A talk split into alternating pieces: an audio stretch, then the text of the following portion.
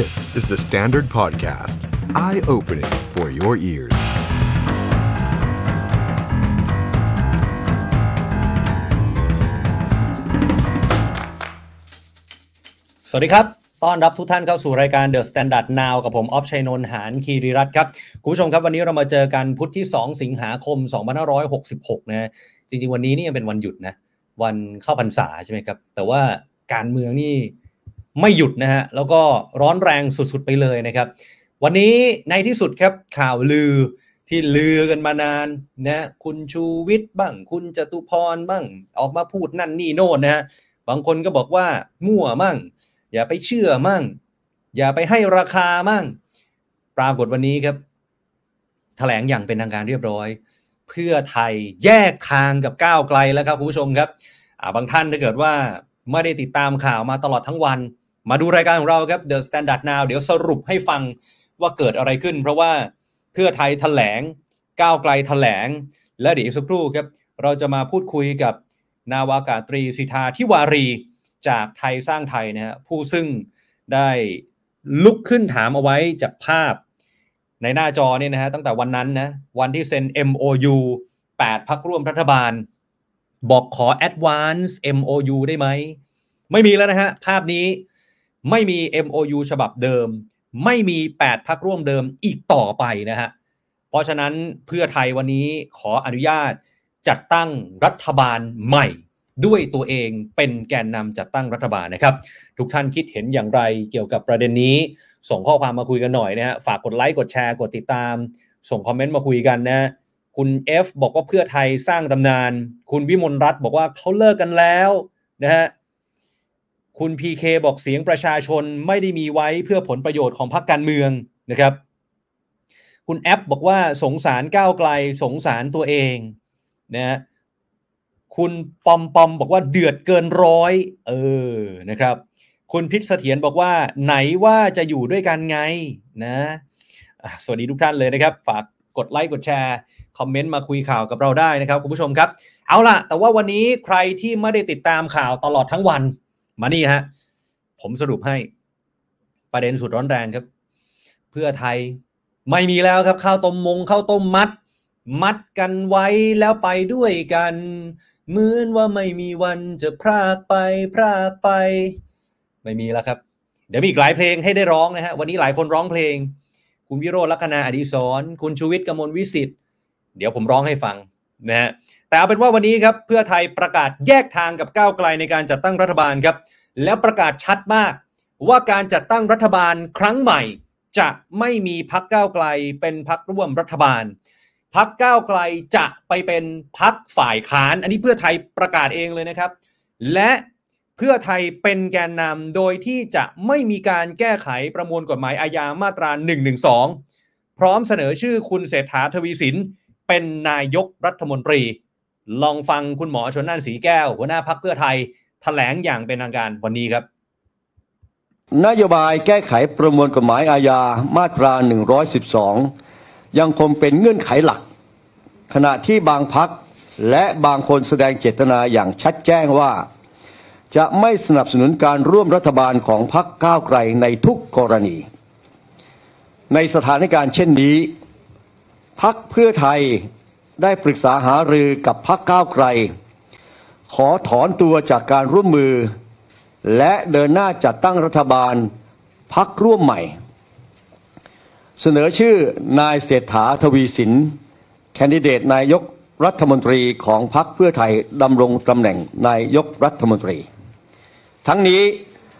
พรรคเพื่อไทยและนายเศรษฐาทวีสินขอยืนยันชัดเจนว่าเราจะไม่สนับสนุนการแก้ไขมาตรา112และการจัดตั้งรัฐบาลใหม่จะไม่มีพรรคก้าวไกลอยู่ในพรรคร่วมนี่ฮะชัดซะยิ่งกว่าชัดนะคุณผู้ชมนะเพื่อไทยเนี่ยคุณหมอชลน่านหัวหน้าพรรคนะฮะคุณประเสริฐจันทรรวงทองเลขาธิการพรรคนะครับ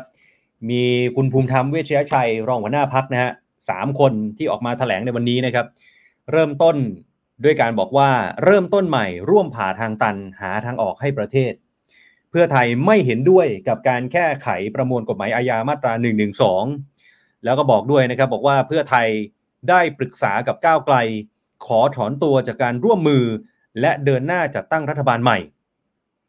และการจัดตั้งรัฐบาลใหม่จะไม่มีก้าวไกลอยู่ในพรรคร่วมพรรคเพื่อไทยจะรวบรวมเสียงให้เพียงพอโดยพรรคก้าวไกลจะเป็นฝ่ายค้านนะฮะนี่แต่ทีนี้หลังจากนั้นคุณหมอชลน่านก็ได้แถลงเนี่ยฮะตรงข้อ1ข้อ2ตรงนี้น่าสนใจมากครับคุณผู้ชมคือเข้าใจแหละว่าไอ้เมื่อสักครู่นี้ก็เป็นท่อนที่ประกาศชัดใช่ไหมแต่1กับ2ตรงนี้น่าสนใจยังไงคุณผู้ชมดูกันหน่อยฮะข้อที่1เนี่ยเพื่อไทยกำลังจะบอกว่าจะต้องรีบแก้ไขรัฐธรรมนูญฉบับปัจจุบันกำหนดให้เป็นวาระแห่งชาติเลยครับมีการทำประชามติจัดตั้งสสรแล้วก็จะคืนอำนาจให้กับประชาชนเลือกตั้งใหม่ภายใต้รัฐธรรมนูญฉบับใหม่พูดง่ายๆสิ่งที่เพื่อไทยจะรีบทำก็คือว่ารีบล้างรัฐธรรมนูญฉบับเก่าที่ว่ากันว่าไม่ปกติเนี่ยรีบล้างออกไปก่อนเราจะรีบเข้าไปแก้ไขรัฐธรรมนูญเราจะยุบสภาแล้วก็คืนอำนาจให้กับประชาชนในการเลือกตั้งใหม่ฟังแล้วดูเหมือนจะดีใช่ไหมฮะซึ่งจริงๆแล้วก็ดีแหละครับจริงๆไอ้การแก้รัฐธรรมนูญเนี่ยผมเชื่อว่าก่อนหน้านี้นะไปถามพรรคไหนก็แล้วแต่นะทุกพรรคก็พูดเหมือนกันหมดแหละว่าจะแก้ว่าจะร่างใหม่ถูกต้องไหมฮะแทบจะทุกพรรคพูดเหมือนกันหมดแต่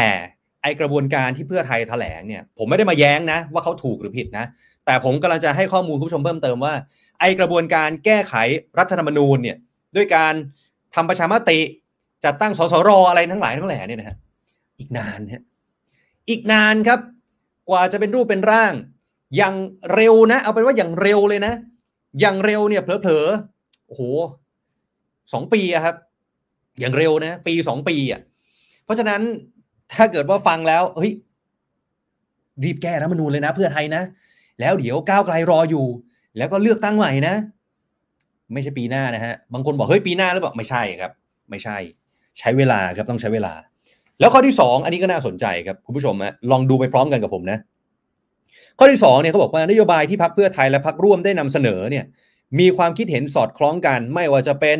สมรสเท่าเทียมสุราก้าวหน้าปฏิรูปตำรวจกองทัพเปลี่ยนการเกณฑ์ทหารผลักดันการกระจายอำนาจยกเลิกการผูกขาดทางการค้าส่งเสริมการแข่งขันที่เป็นธรรมบลาบลาบลาบลาบลาเอ๊ะอะไรหายไปเอ๊ะอะไรหายไปคุณผู้ชมอะไรหายไปฮะไม่มีเรื่องกัญชาใช่ป่าวไม่มีเรื่องกัญชาฮะใน MOU เดิมเนี่ยมีเรื่องกัญชาด้วยหรือเปล่าผมไม่แน่ใจนะแล้วเรื่องกัญชาเนี่ยไม่อยู่ในแถลงการของพรรคเพื่อไทยนะแล้วคุณหมอชลน่านก็บอกนะครับว่าทั้งหมดนี้เนี่ยไม่ใช่เป็นการบอกเลิกกับก้าวไกลนะแต่จำเป็นจริงๆที่ต้องแยกทางจากก้าวไกลในการจัดตั้งรัฐบาลแล้วก็ทิ้งท้ายด้วยนะครับบอกว่ามันไม่มีอะไรสวยงามทุกอย่างเราพยายามทำสิ่งที่เสียหายให้กับประเทศน้อยที่สุดนะครับหลายคนก็เลยตั้งข้อสังเกตกันนะว่าแล้วการที่เพื่อไทยอาจจะ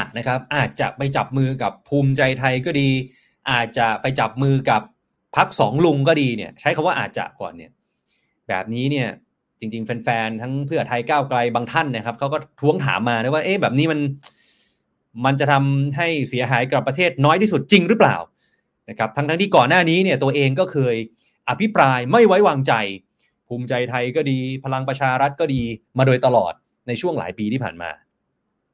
ขณะที่คุณภูมิธรรมเวชยชัยครับก็ได้พูดถึงกระบวนการที่มันล่าช้าทั้งหมดบอกว่าไม่ได้ดึงเวลานะแต่ได้รับการร้องขอจากแกนนำพรรคก้าวไกล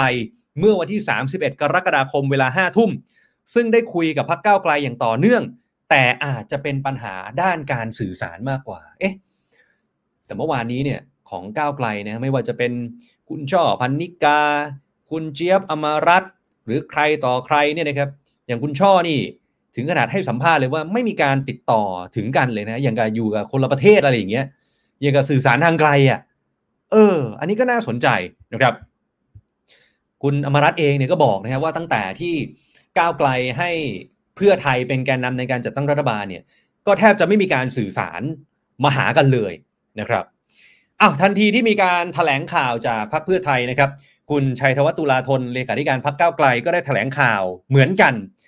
แล้วมาแบบหัวเดียวกระเทียมรีบไม่มีเพื่อนเลยเอาเพื่อไทยนี่เขายังมา3คนนะคุณชัยธวัฒน์นี่มาเดี่ยวเลยอ่ะ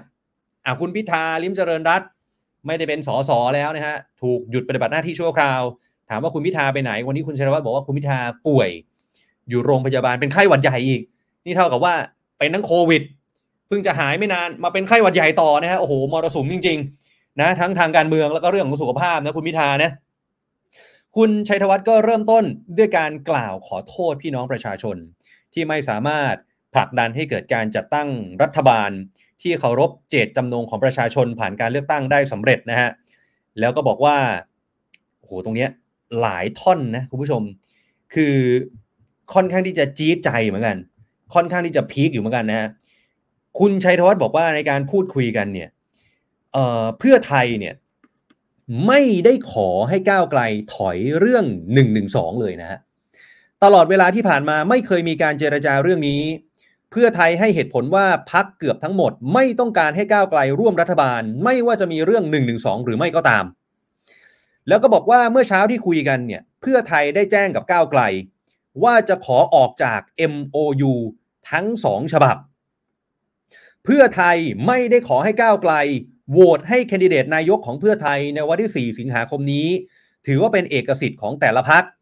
แต่เมื่อเช้ามีแกนนำของเพื่อไทยบางท่านกังวลใจด้วยซ้ำหากก้าวไกลมาโหวตให้อาจจะทำให้สวเนี่ยไม่ไว้วางใจเพื่อไทยได้แปลว่าอะไรครับแปลว่าเพื่อไทยก็ไม่ได้อยากจะได้เสียงจากก้าวไกลแล้วหรือเปล่าในการโหวตเลือกนายกรัฐมนตรีอันนี้ไม่แน่ใจผมขออนุญาตตีความไว้แบบนี้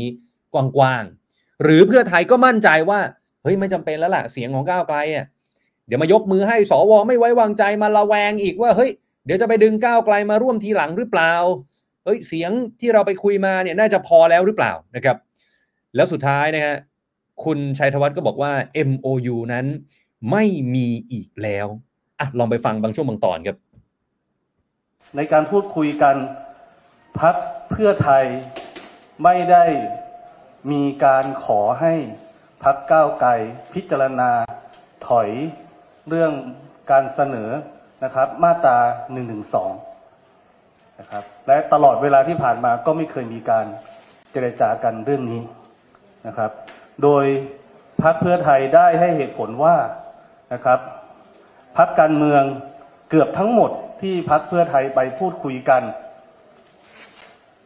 ที่ผ่านมาไม่ต้องการให้พรรคก้าวไกลเข้าร่วมรัฐบาลนะครับไม่ว่าจะมีเรื่อง112หรือไม่ก็ตาม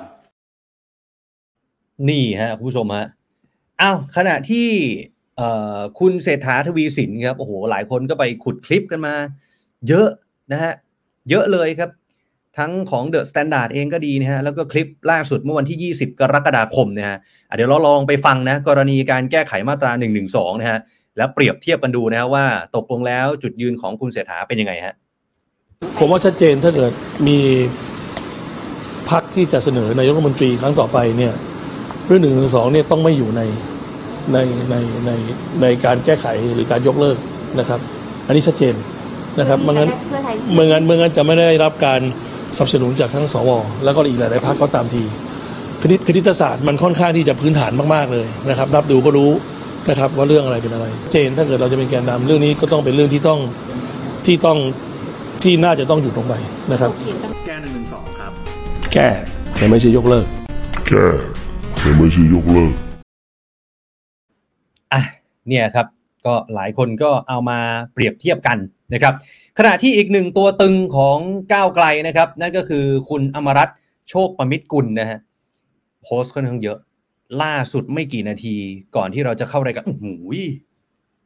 สะดุ้งนี่ 22:55 ฮะเพิ่งจะโพสต์นี่ไม่ได้ว่าผมใช่ไหมไม่รู้ว่าใครอ่ะ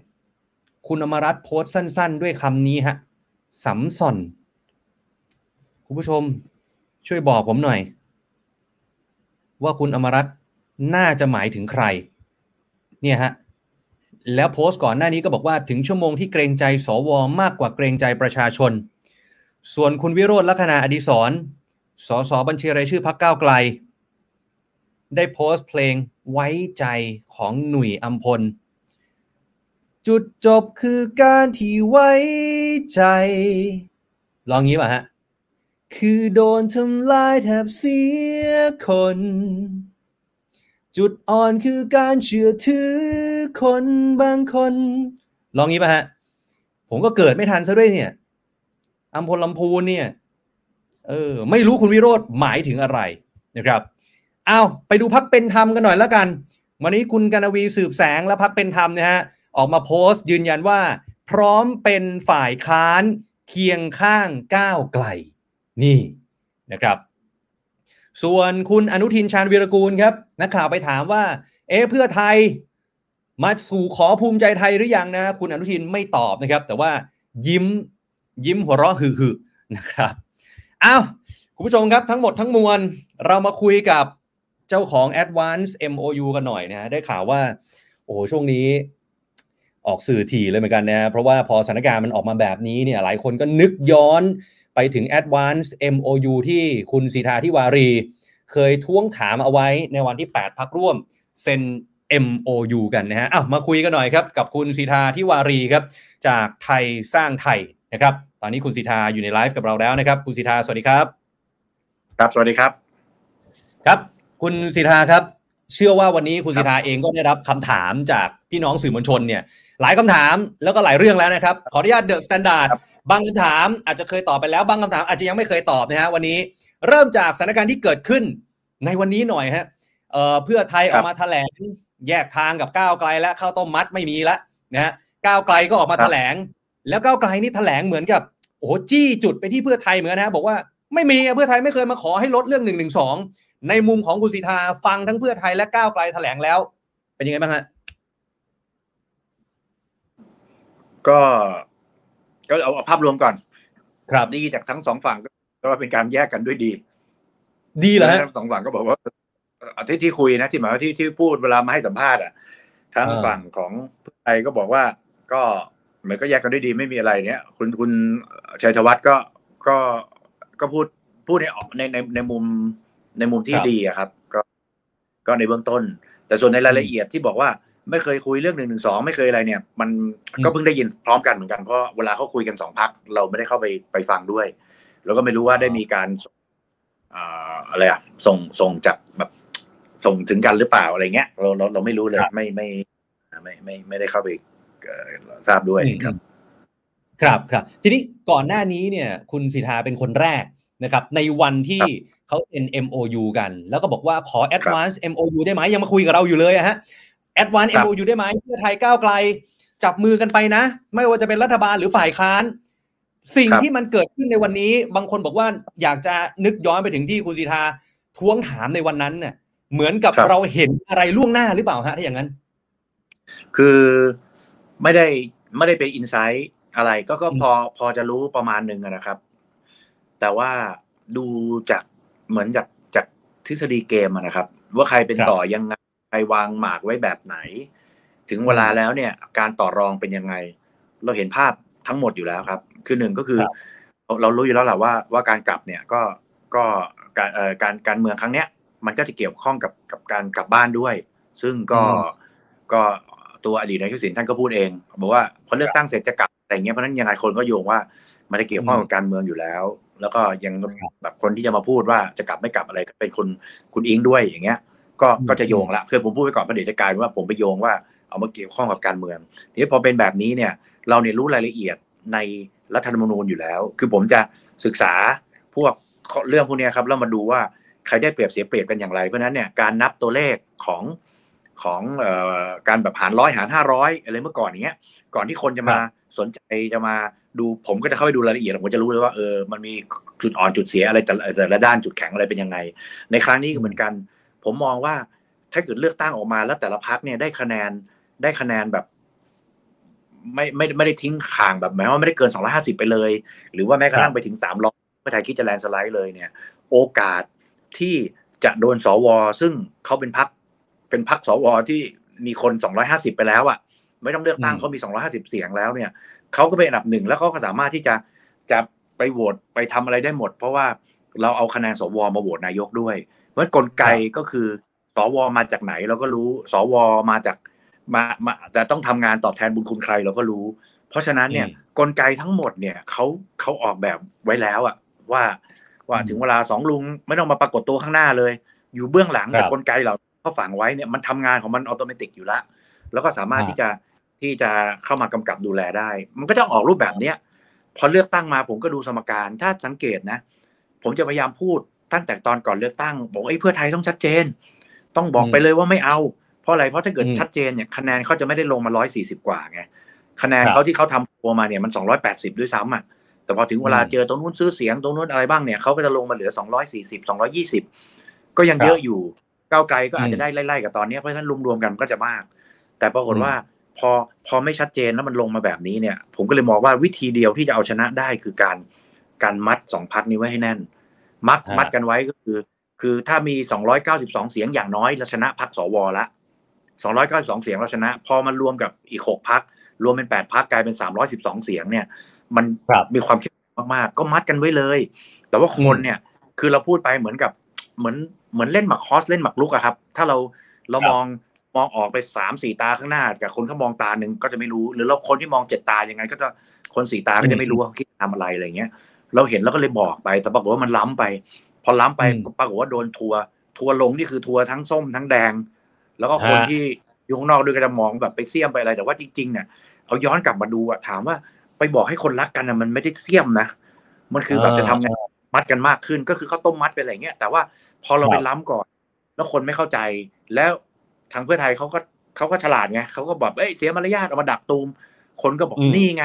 จะต้องมาแตกกันเพราะตอนนั้นเขาบอกว่าก็ดูซิว่าก้าวไกลจะเอายังไงจะเลือก6เสียงหรือจะเลือก141เสียง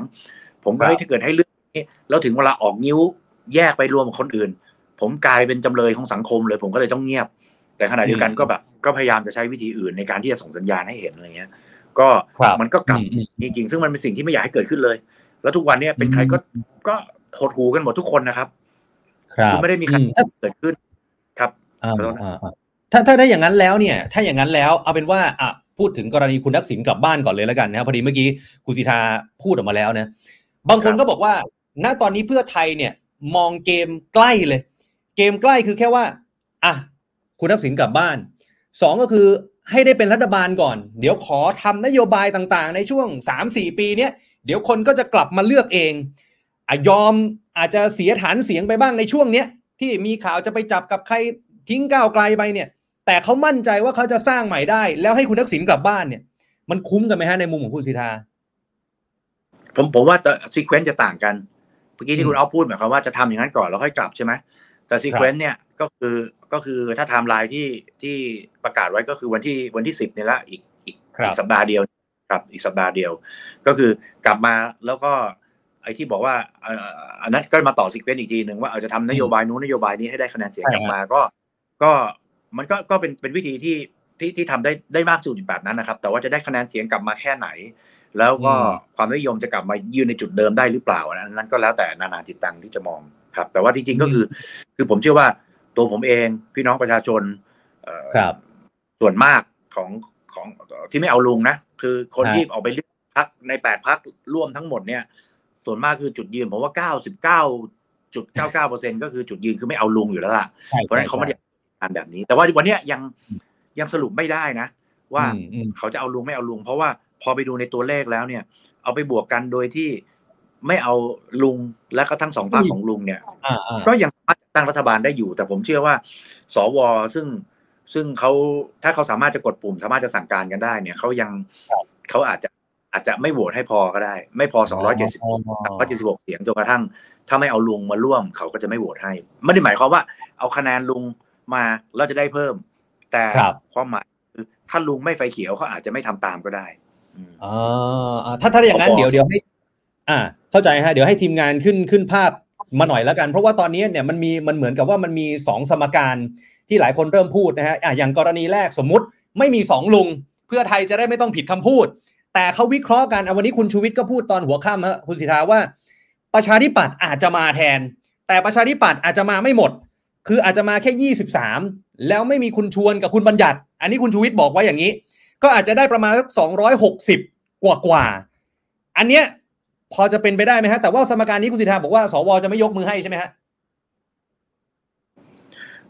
ผมไม่แน่ใจครับเพราะว่าสวครั้งที่แล้วยกครั้งก่อนเลือกตั้งครั้งก่อนนู้นนะฮะปี62เนี่ย 100% เขายกให้พลเอกประยุทธ์คนเดียวเลยนะครับในครั้งนี้เนี่ยก็ถ้าถามผมเนี่ยสมการการเมืองคือเพื่อไทยกับก้าวไกลรวมกันได้292เสียงเนี่ยเขาไม่สามารถให้2คนนี้มือกันได้เขาก็ต้องจับ2คนนี้แยกออกจากกันซึ่งตอนเนี้ยเขาทำได้สำเร็จแล้วแยกออกจากกันที่พอแยกออกจากกันแล้วเขาทำสำเร็จขั้นนี้แล้วเนี่ยเขาก็จะมองสเต็ปต่อไปในสเต็ปต่อไปเนี่ยถามว่าสวที่ลุงเลือกกันมา250คนหรือว่าองคาพยพต่างๆของเขาเนี่ยเขาพึงพอใจในพรรคเพื่อไทยหรือพึงพอใจในพลังประชารัฐหรือรวมไทยสร้างชาติมากกว่ากันมันจะกลายเป็นว่าเขาอาจจะสะกิดกันแล้วก็พลิกว่าเอ้ยก็ในเมื่อเพื่อไทยมาแล้วเหรอเลือกสวนไปเลยแล้วถึงเวลาให้ตัดสินใจเอาว่าจะร่วมรัฐบาลหรือไม่ร่วมรัฐบาลเพราะว่าอย่างว่ากรรมการจริงๆคือ250บวกกับ126นะต้องการสสแค่120แต่ตอนนี้เหลือ249ถ้าเขารวมกันหมดแล้วยกไปฝั่งเดียวกันเลยเนี่ยเขาใช้แต่โอเคละอาจจะมีหลุดเล็ดลอดไปบ้างก็หาอีกสัก160 170เขาก็ทำได้แล้วแล้วตอนนี้เนี่ยสิ่งที่เขาคือเพื่อไทยจะได้ไม่ได้เนี่ยรออีก 2-3 วันว่าเขาจะตกลงเอาตามสัจจะที่ตกลงกันไว้หรือเปล่าว่าถึงเวลาจะยกให้อะไรให้หรือเขาจะบิดพริ้วไปอีกซึ่งโอกาสมันก็เกิดขึ้นได้เพราะว่าเขาเป็นปลาคนละน้ำครับเขาไม่ได้ชื่นชอบในพรรคเพื่อไทยเขาไม่ได้ชื่นชอบในคุณเศรษฐาหรือคุณอิงเลยแต่ว่าจุดประสงค์จริงๆคือเขาต้องการที่จะยืมมือมาแล้วก็แยก2พรรคนี้ออกจากกันเท่านั้นนะผมถึงบอกว่า Advance EU มันคือสิ่งเดียวที่เราจะชนะกลไกที่เผด็จการฝังเอาไว้ได้ครับหรือมันจะเป็นแบบหน้าจอนี้ได้ไหมฮะคือมีพลังประชารัฐนะแต่ว่าลุงป้อมไม่มาเพื่อไทยจะได้ไม่ต้องผิดสัจจะไม่มีลุงป้อมบอกประกาศเลยไม่เอาไม่รับตำแหน่งในรัฐบาลใหม่แต่ว่าได้เสียงจากพลังประชารัฐมาอันนี้จะช่วยลดทอนแรงเสียดทานที่ไปถึงเพื่อไทยไหมฮะหรือไม่น่าต่างกันคือในมุมที่ผมมองนะครับว่าทำไงให้มันเกิดผลเสียกับประชาธิปไตยน้อยที่สุดแล้วก็ไม่ไปเอียงไปสืบทอดอำนาจให้เผด็จการมากที่สุดเนี่ยก็คือไม่เอาพรรคสองลุงและตัวสองลุงมาร่วมรัฐบาลแล้วก็แรงเสียดทานที่จะเกิดขึ้นกับเพื่อไทยก็จะน้อยลงด้วยแต่ว่าตัวส.ส.ก็อาจจะได้จำนวนน้อยลงมาหน่อยเสถียรภาพหรือว่าการประชุมสภาก็จะเหนื่อยหน่อยเพราะว่าต้องแบบขาดประชุมไม่ได้อะงั้นองค์ประชุมจะไม่ครบใช่ครับเอ๊ะดูจากที่เพื่อไทยก้าวไกลแถลงวันนี้ครับโดยเฉพาะที่คุณชัยธวัฒน์ได้แถลงเนี่ยคุณชัยธวัฒน์บอกว่ามีคนในเพื่อไทยบางคนเนี่ยพูดเหมือนขนาดว่าไม่อยากให้ก้าวไกลเนี่ยมายกมือให้คุณเศรษฐาเพราะกลัวว่าสวเนี่ยจะไม่โหวตให้นี่มันพอจะตีความได้ไหมครับว่าเพื่อไทยมั่นใจแล้วหรือเปล่าว่าเฮ้ยฉันไม่พึ่งเสียงก้าวไกลแล้วนะฉันพอแล้วมันพอจะแปลอย่างนั้นได้ไหมครับคุณศิธาผมว่าถ้าดูจากการข่าวทั้งหมดที่เราเห็นนะครับ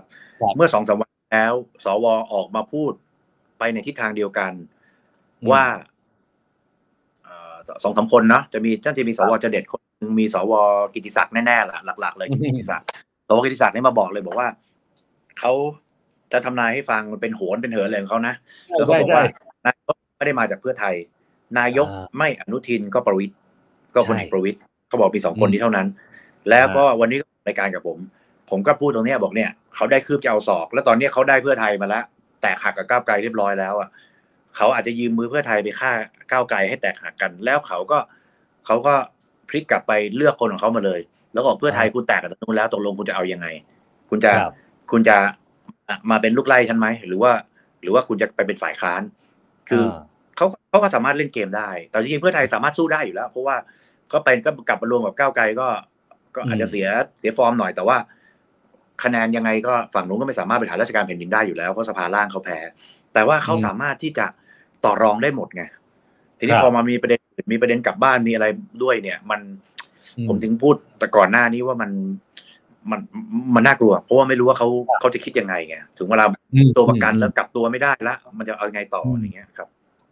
คุณสิทธาเป็นคนหนึ่งที่ก็เคยพูดอยู่บ่อยๆนะครับว่าก็กรณีคุณทักษิณกลับบ้านเนี่ยก็อยากให้กลับมานะแต่ว่าณตอนนี้เนี่ยมันมีคนโยงอย่างนี้ครับคุณสิทธาว่าเอ๊ะคุณทักษิณจะกลับบ้านอ่ะผมพูดเลยคนก็ไปโยงกับลุงป้อมพลเอกประวิตรบ้างล่ะบางคนโยงไปถึงว่าลุงป้อมก็โยงไปถึงสวบ้างล่ะแล้ววันนี้เนี่ยพอเพื่อไทยแถลงแบบนี้ปรากฏสววันชัยพูดกับบางสื่อช่วงค่ำที่ผ่านมาบอกว่านี่สวเตรียมยกมือให้เพื่อไทย200อัพแล้วนะฮะเนี่ยมันคนมันก็เลยเชื่อมโยงไปหมดเนี่ยคุณสิทธาว่าไงฮะประเด็นนี้ก็ถ้าเขายกให้ก็คือสิ่งผมหวังก็คือที่บอกยกให้อ่ะมันมีคอนดิชั่นน่ะว่าจะต้องรวมกับลุงหรือเปล่าครับ2ลุงนะหมายถึงว่าพลังประชารัฐกับรวมไทยสร้างชาติครับผมเชื่อเขาพูดอย่างนั้นนะพอถึงเวลาถ้าเกิดบอกว่าอ้าวเกิดสมมติเพื่อไทยบอกว่าอ้าวเขาไม่รวมกับพลังประชารัฐรวมไทยสร้างชาติเขาเจอกันตรงจุดพอดีว่าอ่ะบอกว่าไม่เอาก้าวไกลเขาเอาก้าวไกลออกแล้วอ่ะบอกว่าไม่เอาไม่ให้ไปพูดไว้แล้วว่าจะไม่รวมกับ2ลุงก็อย่าไปรวมเขาก็ไม่รวมเผลอๆก็สวก็ไม่ยกมือให้ครับก็เป็นไปได้เพราะคุณกิติศักดิ์ก็พูดในนามตัวเองแต่ว่าบอกว่ามีประเมินตัวเลขคร่าวๆมามันเกิดขึ้นได้เยอะผมต้องบอกว่ามันเล่นในเกมนี่มันเหนื่อยอะครับถ้าไม่เล่นในเกมอยู่ผมนะคือปวดหัวทำไงทำเปรียบแล้วในที่สุดนะถ้าเกิดถ้ากลับมาจริงอะไรจริงทีเนี้ยเขาโหผมว่า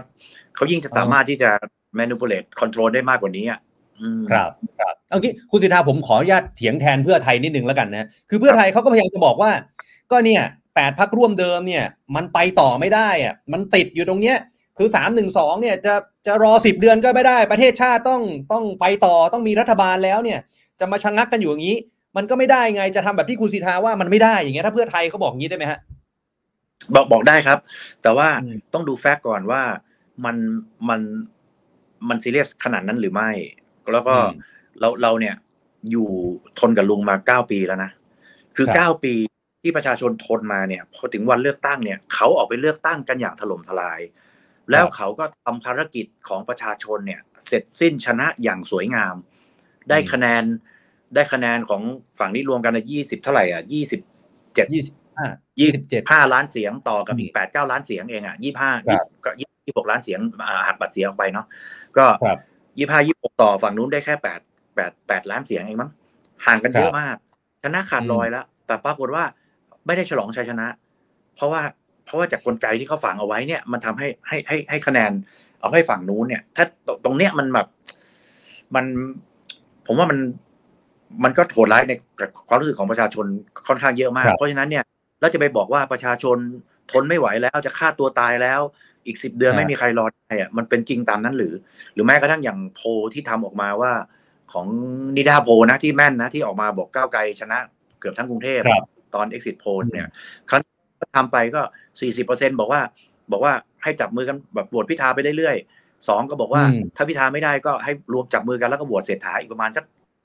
%เนี่ยคือใช่ครับ60-70% ก็คือให้จับมือกันไม่เห็นมีใครบอกเลยว่าต้องรีบตั้งรัฐบาลได้ประชาชนอยากได้รัฐบาลที่เป็นประชาธิปไตยและเอาความเจริญกลับมาแต่ไม่ได้อยากได้รัฐบาลอะไรก็ได้ที่มีลงมายุ่งเหยิงกับการเมืองแล้วก็ทำแบบที่บอกว่า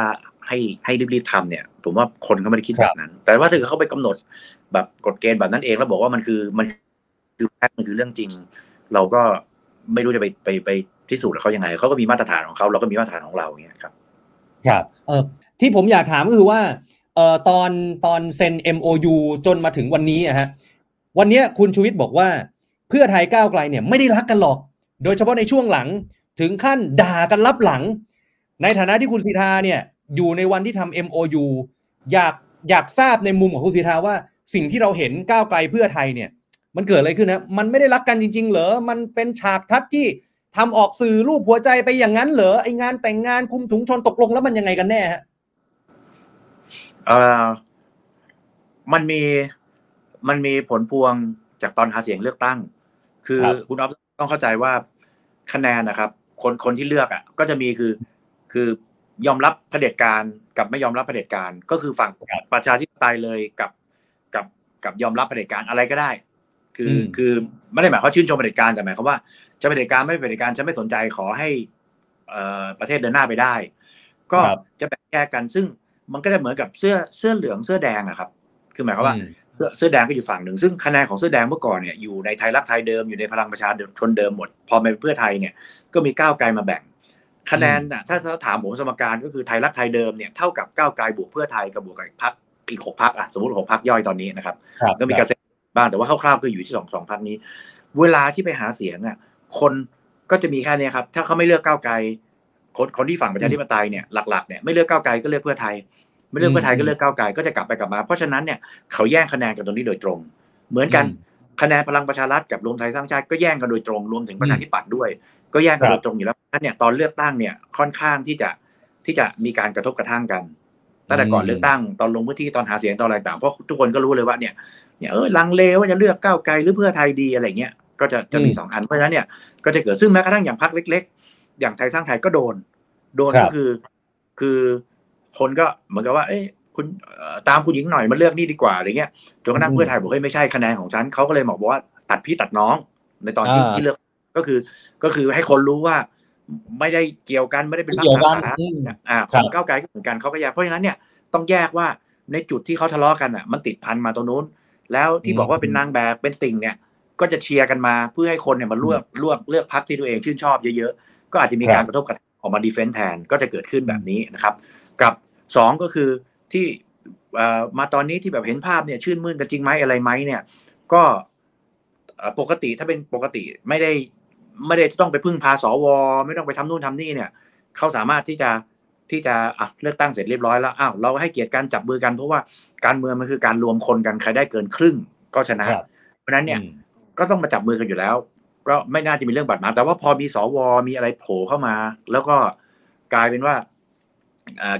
สามารถที่จะมาชี้ได้ว่าต้องรวมนู้นรวมไม่รวมคนนี้เนี่ยมันก็เลยอาจจะเกิดเหตุการณ์ขึ้นมาแต่ว่า2เรื่องเนี้ยมันเหมือนมันคู่ขนานกันมาโดยที่ไม่ได้หมายความว่าทะเลาะกันมาก่อนแล้วก็เลยมาแกล้งจะเป็นดีกันทำเป็นลูกหัวใจอะไรเงี้ยไม่ใช่ครับครับอ่ะและอย่างพรรคไทยสร้างไทยเนี่ยคุณสิทธาหลายคนก็บอกว่าโหเชียร์นะฮะอยากให้ไปกับก้าวไกลไม่ว่าคุณสิทธาคนเดียวก็ดีนะฮะหรือว่าพรรคไทยสร้างไทย6เสียงก็ดีเนี่ยเอาเป็นว่าณวันนี้เนี่ยผมถามณวันที่2สิงหาคมเนี่ยพรรคเป็นธรรมก็บอกแล้วก้าวไกลไปไหนเขาไปด้วยเสรีรวมไทยพลตำรวจเอกเสรีพิสุทธิ์บอกแล้วตามเพื่อไทยแน่นอนอันนี้ชัดแล้วไทยสร้างไทยแล้วฮะคุณสิทธาไปไหนต่อฮะหลังจากนี้ก็เพิ่งคุยกับที่พักเมื่อสักครู่นะครับแล้วก็คุณหญิงสุรัตน์ก็มีซูมมีอะไรมาด้วยเนี่ยผู้ใหญ่ที่คุยกันแต่ว่ายังไม่ได้ประชุมเป็นมติพักเขาที่คุยนะอันนี้แยกก่อนว่าเราพูดถึงพักก่อนพูดถึงผมนะพูดก่อนคือตัวพักเนี่ยเขาก็มองว่าได้8พักเนี่ยที่ทำเนี่ยตอนเนี้ยติดตรงเรื่องอาจจะเรื่องที่สวไม่โหวตให้ก้าวไกลหรือว่าพรรคร่วมคนอื่นที่มันที่จะมารวมเนี่ยเขาไม่โหวตให้ก้าวไกลเนื่องจากติดจะเรื่อง112เรื่องอะไรตามที่เขาพูดกันแล้วแต่เนี่ยนึกว่าไปไม่ได้แต่คะแนนเนี่ยเพื่อไทยเนี่ยยังสามารถที่จะรวมกันโดยที่ไม่ไปร่วมกับ2ลุงได้ถ้าเป็นแบบนี้เนี่ยแล้วคะแนนขาดอยู่เนี่ยเอาผมก็พูดสื่อสารตรงๆนะพรรคเขามองว่าถ้าเกิดเขาจะติดขัดตรงที่2ลุงกับติดขัดตรงที่พลังประชารัฐกับรวมไทยสร้างชาติจะมารวมแต่ถ้าไม่มี2ไม่มีพลังประชารัฐกับรวมไทยสร้างชาติแล้วเนี่ยมีโอกาสที่เขาจะไปรวมครับไม่เกี่ยวกับตัวผมนะคือตัวผมก็บอกพรรคบอกว่าตัวผมเนี่ยผ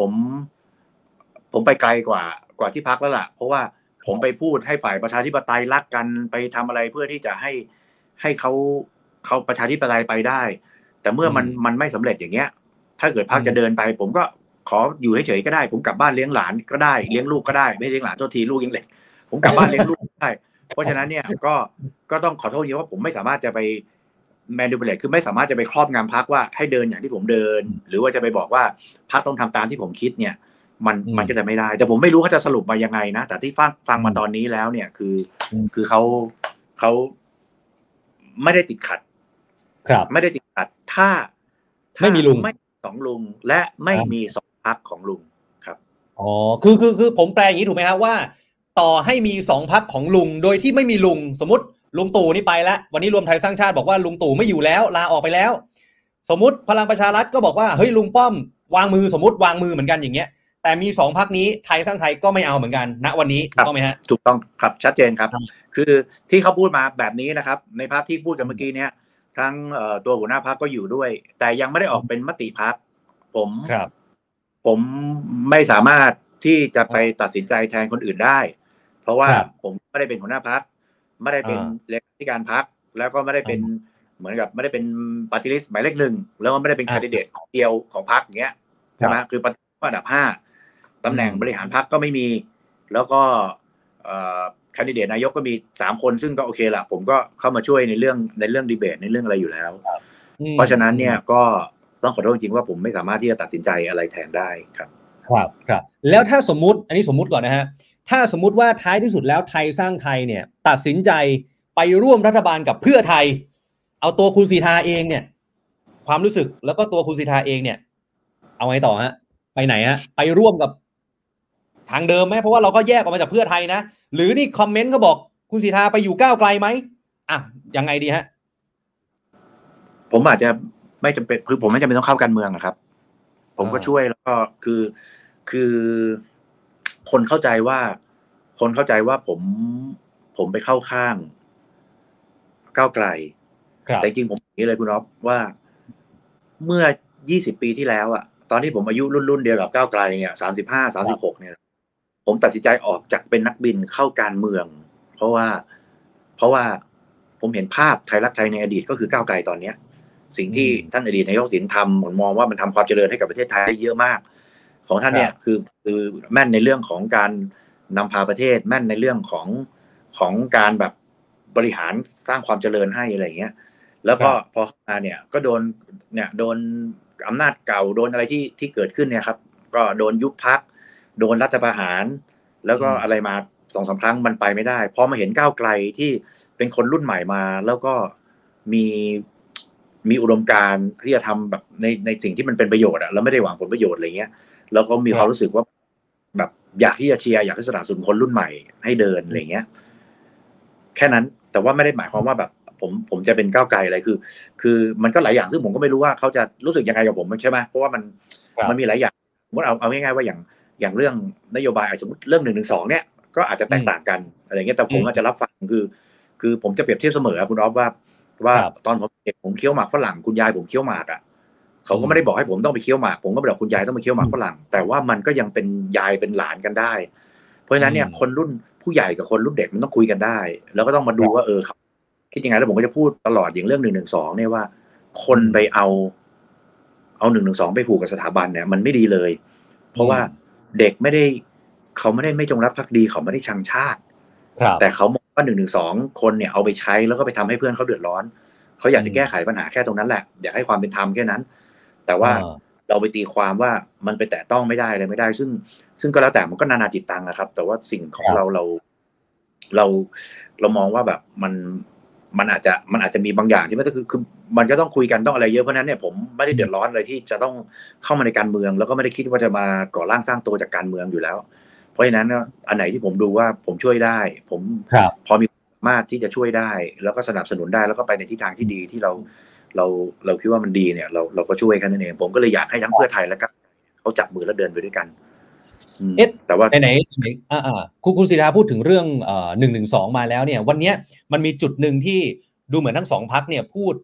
ไม่ค่อยเหมือนกันเท่าไหร่นะฮะคือเพื่อไทยแถลงก่อนแล้วเพื่อไทยก็บอกว่าการที่ก้าวไกลไม่ถอยเรื่อง112เนี่ยเป็นเรื่องที่พรรคอื่นเขายอมรับไม่ได้อะไรอย่างเงี้ยเนี่ยนะฮะส่วนก้าวไกลเองก็บอกว่ามันไม่ได้เกี่ยวกับ112นี่ใช่ไหมคือต่อให้ไม่มีเรื่อง112ก็ไม่มีใครเอาก้าวไกลอยู่ดีอยากทราบความคิดเห็นส่วนตัวของคุณสิทธาคิดว่าจริงๆแล้วการที่ก้าวไกลเข้ามาเป็นรัฐบาลไม่ได้เนี่ยการที่ประสบกับปัญหาในการจัดตั้งรัฐบาลจนกลายเป็นว่าต้องไปเป็นฝ่ายค้านเนี่ยมันเกิดจากเรื่อง112จริงไหมฮะในมุมของคุณสิทธาจริงๆคือเกิดจากที่ไปเล่นในเกมที่เขาเขียนเอาไว้ครับถ้าเกิด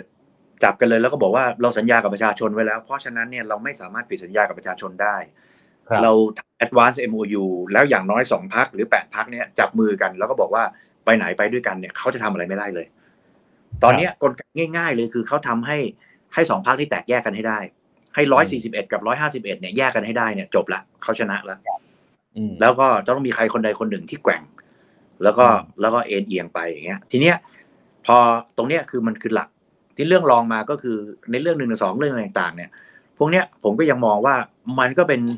สิ่งที่หาเหตุอะครับว่าเอามาพูดแบบนี้เพื่อจะได้ให้แตกกันให้อะไรแล้วก็ทำมาเขาก็บอกที่เพราะว่าจริงๆสวก็จะพูดยังไงก็ได้เพราะว่ากลไกไปเขียนเขาอะในรัฐธรรมนูญไปเขียนว่าสว250คนต้องมาเลือกนายกด้วยแล้วเขาก็จับกลุ่มกันแต่ถ้าเกิดเพื่อไทยกับก้าวไกลจับกลุ่มกันผูกกันไว้เหมือนสว250คนเขาผูกกันอย่างเงี้ยเราผูกกันเนี่ยเฉพาะ2พรรคมี292บวก8พรรคมี312ก็มาดิครับสวจะทำอะไรอ่ะฉันก็อยู่ตรงเนี้ยพอไม่ผูกกันแล้วก็ไปสู้กับเขาซึ่งมัดกันเราก็เสียเปรียบก็ไปเล่นในเกมที่เสียเปรียบเขาเองไอ้เรื่องต่างๆเนี่ยข้อที่ก้าวไกลที่เขาบอกว่า112เขานะเดี๋ยวมันก็ต้องมีเหตุผลอื่นอีกเพราะว่าเขาก็โดนเหตุผล108อ่ะโดนหุ้น ITV กับตัวบุคคลเดี๋ยวก็โยงไปอาจจะยุบพรรคเรื่องนู้นเรื่องนี้เดี๋ยวจะไม่ได้เดี๋ยวจะติดเรื่องนู้นเรื่องนี้มันปะปนกันไปหมดซึ่งจริงๆเนี่ยเรื่องนายกมันฝ่ายบริหารครับมาตรากฎหมายเนี่ยมันคือฝ่ายนิติบัญญัติคือเขาก็แยกอำนาจบริหารตุลาการนิติบัญญัติออกจากกันอยู่แล้วเพียงแต่ว่าคนที่มีสส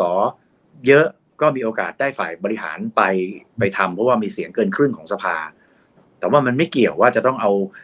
ข้อกฎหมายแล้วบอกว่าไม่เลือกนายกเพราะอันนี้หรือไม่เลือกพรรคนี้เพราะอย่างนี้หรือบอกว่าทุกพรรคต้องแบนอันนี้หมดเพราะเรื่องนี้ครับครับมีเรื่องนึงที่อยากจะทราบมุมมองของคุณสิทธาเหมือนกันคือวันนี้เนี่ยหลายคนตั้งข้อสังเกตนะว่าในแถลงการของพรรคเพื่อไทยเนี่ยที่ยกตัวอย่างเรื่องเอานโยบายที่เห็นตรงกันกับก้าวไกลเนี่ยนะฮะแม้ว่าจะไม่ได้เป็นรัฐบาลด้วยกันแล้วเนี่ยจะเอามาผลักดันสมรสเท่าเทียมสุราก้าวหน้าแต่คนบอกมันไม่มีเรื่องของกัญชาที่จะผลักดันกลับไปเป็นยาเสพติดเนี่ยณวันนี้เนี่ยแทบจะฟันธงได้เลยไหมครับว่าภูมิใจไทยได้เป็นรัฐบาลแน่ๆ 100% นะในมุมคุณสิทธาได้เป็น 100% ครับ 100% เลยใช่ไหมฮะได้เป็น 100% ได้เป็น 100% ครับแล้วจะไปถึงขนาดที่ว่าภูมิใจไทยจะนั่งกระทรวงเดิมมันสามารถมองข้ามช็อตไปถึงตรงนั้นเลยไหมฮะอันนี้ไม่แน่ใจครับอันนี้เขาตกลงกันเพราะว่ามันก็คอมเพนเซตเป็นอย่างอื่นได้ครับเอา1กระทรวงใหญ่ไปเอา2กระทรวงเล็กมาอะไรเงี้ยคือถ้าถามผมว่า100% มั้ยโอกาสภูมิใจไทยถ้าเกิดในมุมของเพื่อไทยนะแล้วตกลงกับสวได้นะยังมากกว่าพลังประชารัฐและรวมไทยสร้างชาติด้วยซ้ำเพราะว่าเขาสู้กัน2อย่างครับว่า1ก็คือการไปถึงเป้าหมายกับ2คือความรู้สึกนึกคิดของพี่น้องประชาชนการดำเนินการทุกวันเนี้ยที่เนิ่นช้ามาที่เซ็น MOU กันที่อะไรกันมาแล้วเลื่อนมาเรื่อยๆเนี่ยก็คือว่าคิดว่าถ้าทอดเวลาไปเนี่ยประชาชนจะเข้าใจแล้วก็จะอ่อนๆกดตามว่าประเทศชาติไปไม่ไหวแล้วจำเป็นที่จะต้องรีบมีรัฐบาลแล้วก็เดินหน้าไปแต่พอถึงเวลามันไม่ได้แล้วเวลางวดมามากๆขณะที่สวก็บีบสวบีบเมื่อกี้ผมก็พูดในอีกรายการนึงแต่ว่ากลไกที่มันเกิดขึ้นก็คือเมื่อวันก่อนถ้าเราจำได้สวเนี่ยออกมาพูดเลยบอกว่าฟันธงนายกไม่ใช่เพื่อไทยแน่นอนจะต้องเป็นคุณอนุทินไม่ก็คุณพลเอกประวิตรคือมันออก2นัยยะไงว่าในที่สุดเขาจะพลิกเพราะจริงๆเนี่ยถามว่าทั้งสวทั้งองคาพยพต่างๆที่คสชเขาตั้งขึ้นมาไม่ว่าจะองค์กรอิสระอะไรต่างๆเนี่ยเขาชอบในฝั่งเพื่อไทยเปล่าเขาคัดมาเรียบร้อยแล้วว่าเอาคนที่ไม่ชอบเพื่อไทยมาเพราะฉะนั้นเขาไม่ได้อยากได้เพื่อไทยหรอกแต่มันมีความจำเป็นเขาต้องให้แยกกันตอนนี้แยกแล้วเนี่ยถ้าเขามองไปถึงเป้าหมายหน้าเขาก็มองว่าฉันก็เอานายกที่ฉันต้องการเลยสิวะแล้วก็ถึงเวลาเพื่อไทยแยกกันแล้วเนี่ยจะเอาไหมล่ะอยากมาร่วมรัฐบาลก็เอาไปแต่ไม่ต้องเป็นนายกเขาก็สามารถจะพลิกกลับไปถึงขั้นนั้นได้หรืออาจจะเป็นการขู่ก็ได้ว่าเพื่อไทยคือเวลามาออกสื่อก็บอกว่ามันจะไม่ใช่แล้วนะมันจะเป็น2คนนั้นนะแต่หลังบ้านก็ไปบอกว่าเอ้ยถ้าคุณไม่รีบฟันธงไม่รีบปิดดีลหรือว่าไปฉีก MOU ให้เร็วที่สุดเนี่ยเราจะกลับลำนะประกาศไปแบบนี้แล้วก็เลยเพื่อไทยก็ต้องเร่งประกาศวันนี้ไงว่าไม่เอาก้าวไกลจริงๆเนี่ยกระบวนการคือต้องนัด8พรรคร่วมไปประชุมกันก่อนถูกมั้ยแล้วก็จะนัดประชุมแล้วเมื่อวานก้าวไกลก็บอกว่าทำไมจนถึงป่านนี้เนี่ยไม่ยังไม่นัดมาเลยแล้วถึงเวลาก็บอกขอเลื่อนไปก่อนแล้วในที่สุดก็ไม่ใช่เลื่อนก็ยกเลิกไปเลยแต่ว่าไปคุยกัน2พรรคแล้วก็บอกว่าฉีก MOU คือมันมีกลไกที่บีบกันอยู่กลับไปกลับมาแบบเนี้ยอยู่ตลอดเวลาเนี่ยมันยังสรุปอะไรไม่ได้ผมถึงบอกว่าตัวแปรที่ไปที่ไหนก็ได้ขึ้น1ตัวแปรที่เป็นพรรคใหญ่ แล้วก็ไปอยู่ตรงไหนก็ได้คือเพื่อไทย2ตัวแปรที่เป็นขนาดย่อมลงมาแต่ก็มีวอลลุ่มพอสมควรแล้วก็ไปตรงไหนก็ได้โดยที่กระแสคัดค้านก็อาจจะน้อยกว่า2ลุงนิดนึงเพราะว่ายังพูดได้ว่าเป็นอาจจะเป็นแค่สนับสนุนแต่ว่าได้เป็นเผด็จการเพราะฉะนั้นเนี่ยก็มีโอกาสที่จะมาร่วมอาจจะเยอะกว่าพรรค2ลุงด้วยซ้ำแต่พรรค2ลุงจะสู้แล้วก็ไปล็อกกับสว.บอกว่าถ้าเกิดไม่มีฉันเข้าร่วมหรือไม่มีฉันไม่ได้พยักหน้าเนี่ยไม่ให้ยกมือให้ถ้าอย่างเงี้ยเหนื่อยเลยเพราะว่าเพื่อไทยก็ต้องตามเกมเขาจะอะไรอ่ะจะโดนว่าโหวตได้ครั้งเดียวหรือเปล่าถือเป็นยติหรือเปล่าก็ยังไม่รู้อะไรเงี้ยมันยังคาราคาซังอยู่เพราะนั้นเนี่ยเหนื่อยมากถ้า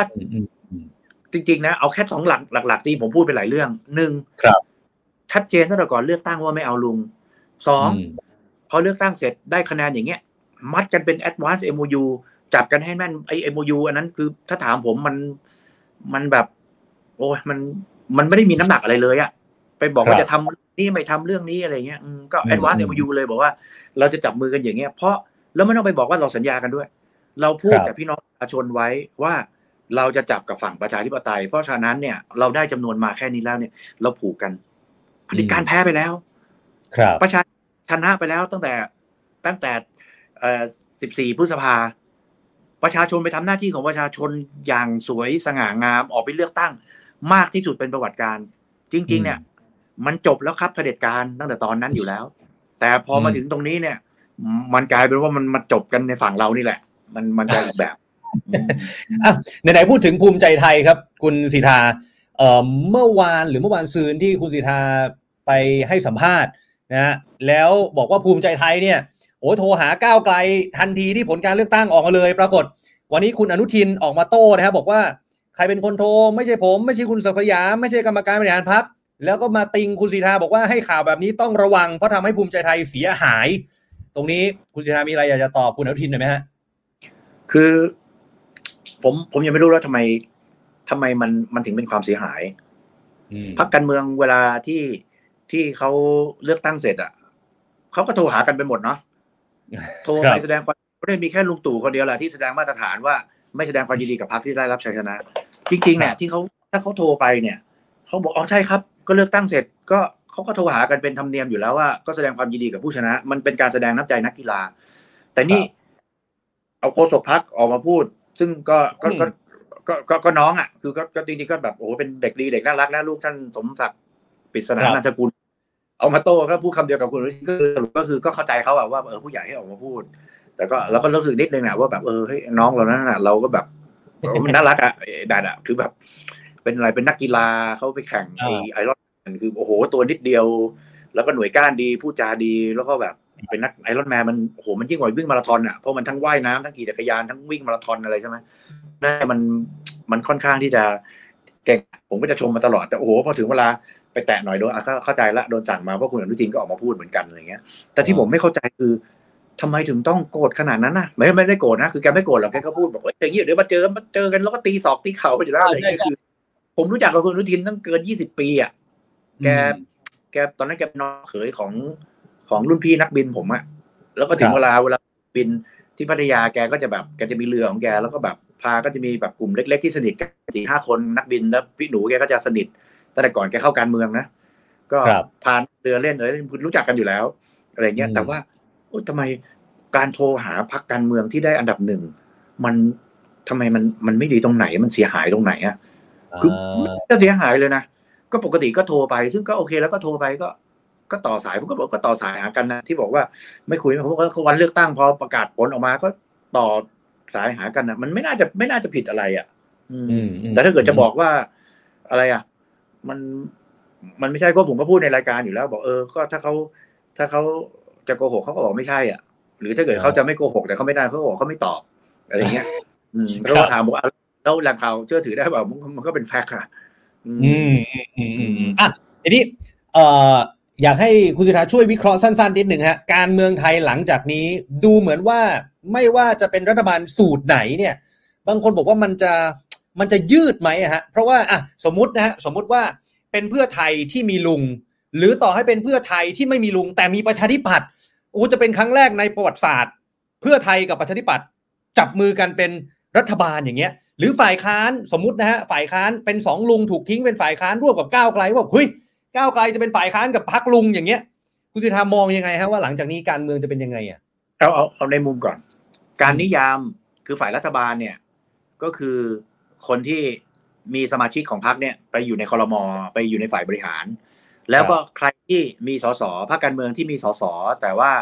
พรรคการเมืองที่มีส.ส.แต่ว่าไม่ได้เข้าไปอยู่ในฝ่ายบริหารเขาตีราคาว่าเป็นฝ่ายค้านเพราะฉะนั้นเนี่ยการกลุ่มเนี่ยมันจะเป็นการรวมกลุ่มของฝ่ายรัฐบาลแล้วคนที่ไม่ได้ไปรวมกลุ่มเนี่ยจะเป็นฝ่ายค้านแต่ไม่ได้หมายความว่าฝ่ายค้านจะต้องมารวมกลุ่มกันเพราะฉะนั้นเนี่ยมันไม่ใช่หมายความว่าทางถ้าเกิดเป็นรวมไทยสร้างชาติไปเป็นฝ่ายค้านกับก้าวไกลเนี่ยมันไม่ได้หมายความว่าสองพรรคนี้จะต้องไปรวมกลุ่มกันเพราะฉะนั้นเนี่ยก็คือก็ต่างฝ่ายก็ต่างเป็นฝ่ายค้านทั้งคู่ถามว่าการเมืองอนาคตเป็นไงผมว่าก็มันก็จะมันก็คงเข้มข้นแล้วก็แยกกันชัดเจนนะครับทีนี้ลองนึกภาพว่า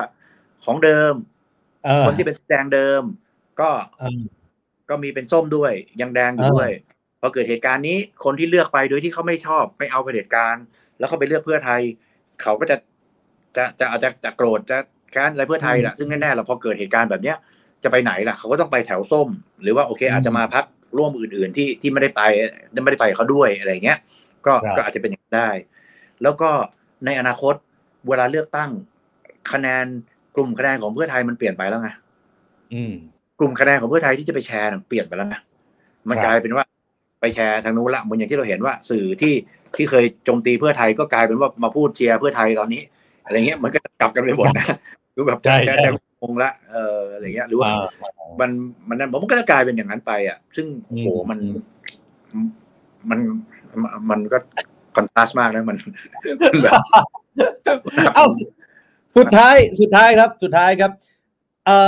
คุณเศรษฐาทวีสินจะไม่ได้เป็นนายกเพราะเรื่องที่คุณชูวิทย์จะออกมาแฉมีโอกาสไหมฮะแล้วมันอาจจะเชื่อมโยงไปถึงที่เมื่อกี้คุณสีทาบอกว่าสวท่านบอกแล้วนะมันจะไปถึงคุณอนุทินหรือว่าพลเอกประวิตรเท่านั้นมันมีโอกาสไหมฮะถ้าเป็นอย่างนั้นถ้าเกิดคือผมว่าเพื่อไทยก็เห็นตรงนี้นะครับแล้วก็แก้เกมด้วยการแบบปิดจบละทุกอย่างแบบช็อตคัทหมดรัดขั้นตอนหมดแล้วก็ผมไปออกรายการกับสว.กิติศักดิ์เนี่ยผมก็พูดดักทางอันนี้สว.กิติศักดิ์แกก็บอกว่าไม่หรอกเราไม่ได้ไปอย่าไปมโนถึงขนาดนั้นแต่เขาพูดเขาบอกว่าสว.ก็ถือว่าก็ยอมเหมือนกับแบบประมาณว่ายอมจำใจอ่ะยอมจำใจที่จะเลือกอะไรเงี้ยแล้วก็บอกว่าถ้าถึงขั้นนี้แล้วก็ประกาศว่าไม่เอาแล้วอย่างนั้นอีกอ่ะสว.ก็จะดูงอแงเกินไปอะไรประมาณอย่างเงี้ยผมก็เลยใช้คำพูดอาจไม่ถูกแต่ว่าใช้ประมาณงอแงผมก็ดีผมชอบมากเพราะว่าก็จะได้มั่นใจว่าลุงก็จะไม่มายุ่งเหยิงกับการเมืองไม่อะไรแล้วอะไรเงี้ยรวมถึงพรรคลุงอะไรด้วยอะไรเงี้ยก็ผมก็เห็นภาพอย่างนั้นว่าจะเกิดอย่างนั้นแต่ว่าในที่สุดเราไม่รู้จริงๆไงเพราะถ้าเขาจะทำอะไรเหมือนคนจะรัฐประหารน่ะจะยึดอำนาจอ่ะไม่เห็นมีผบ.ทบ.สักคนนึงออกมาหรือบอกว่าผมจะยึดอำนาจ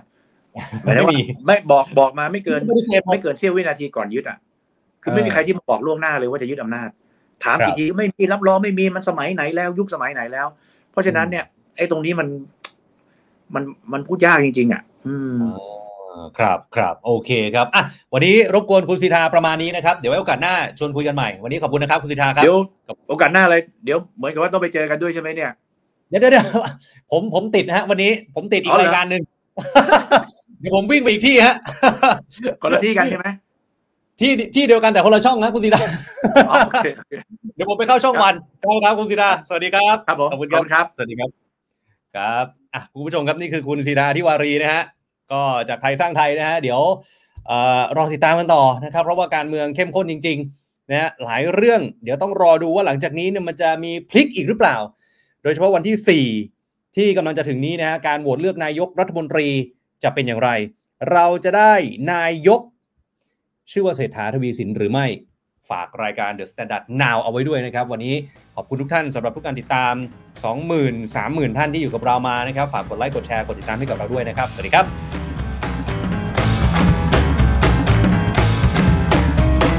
The Standard Podcast Eye Open for Your Ears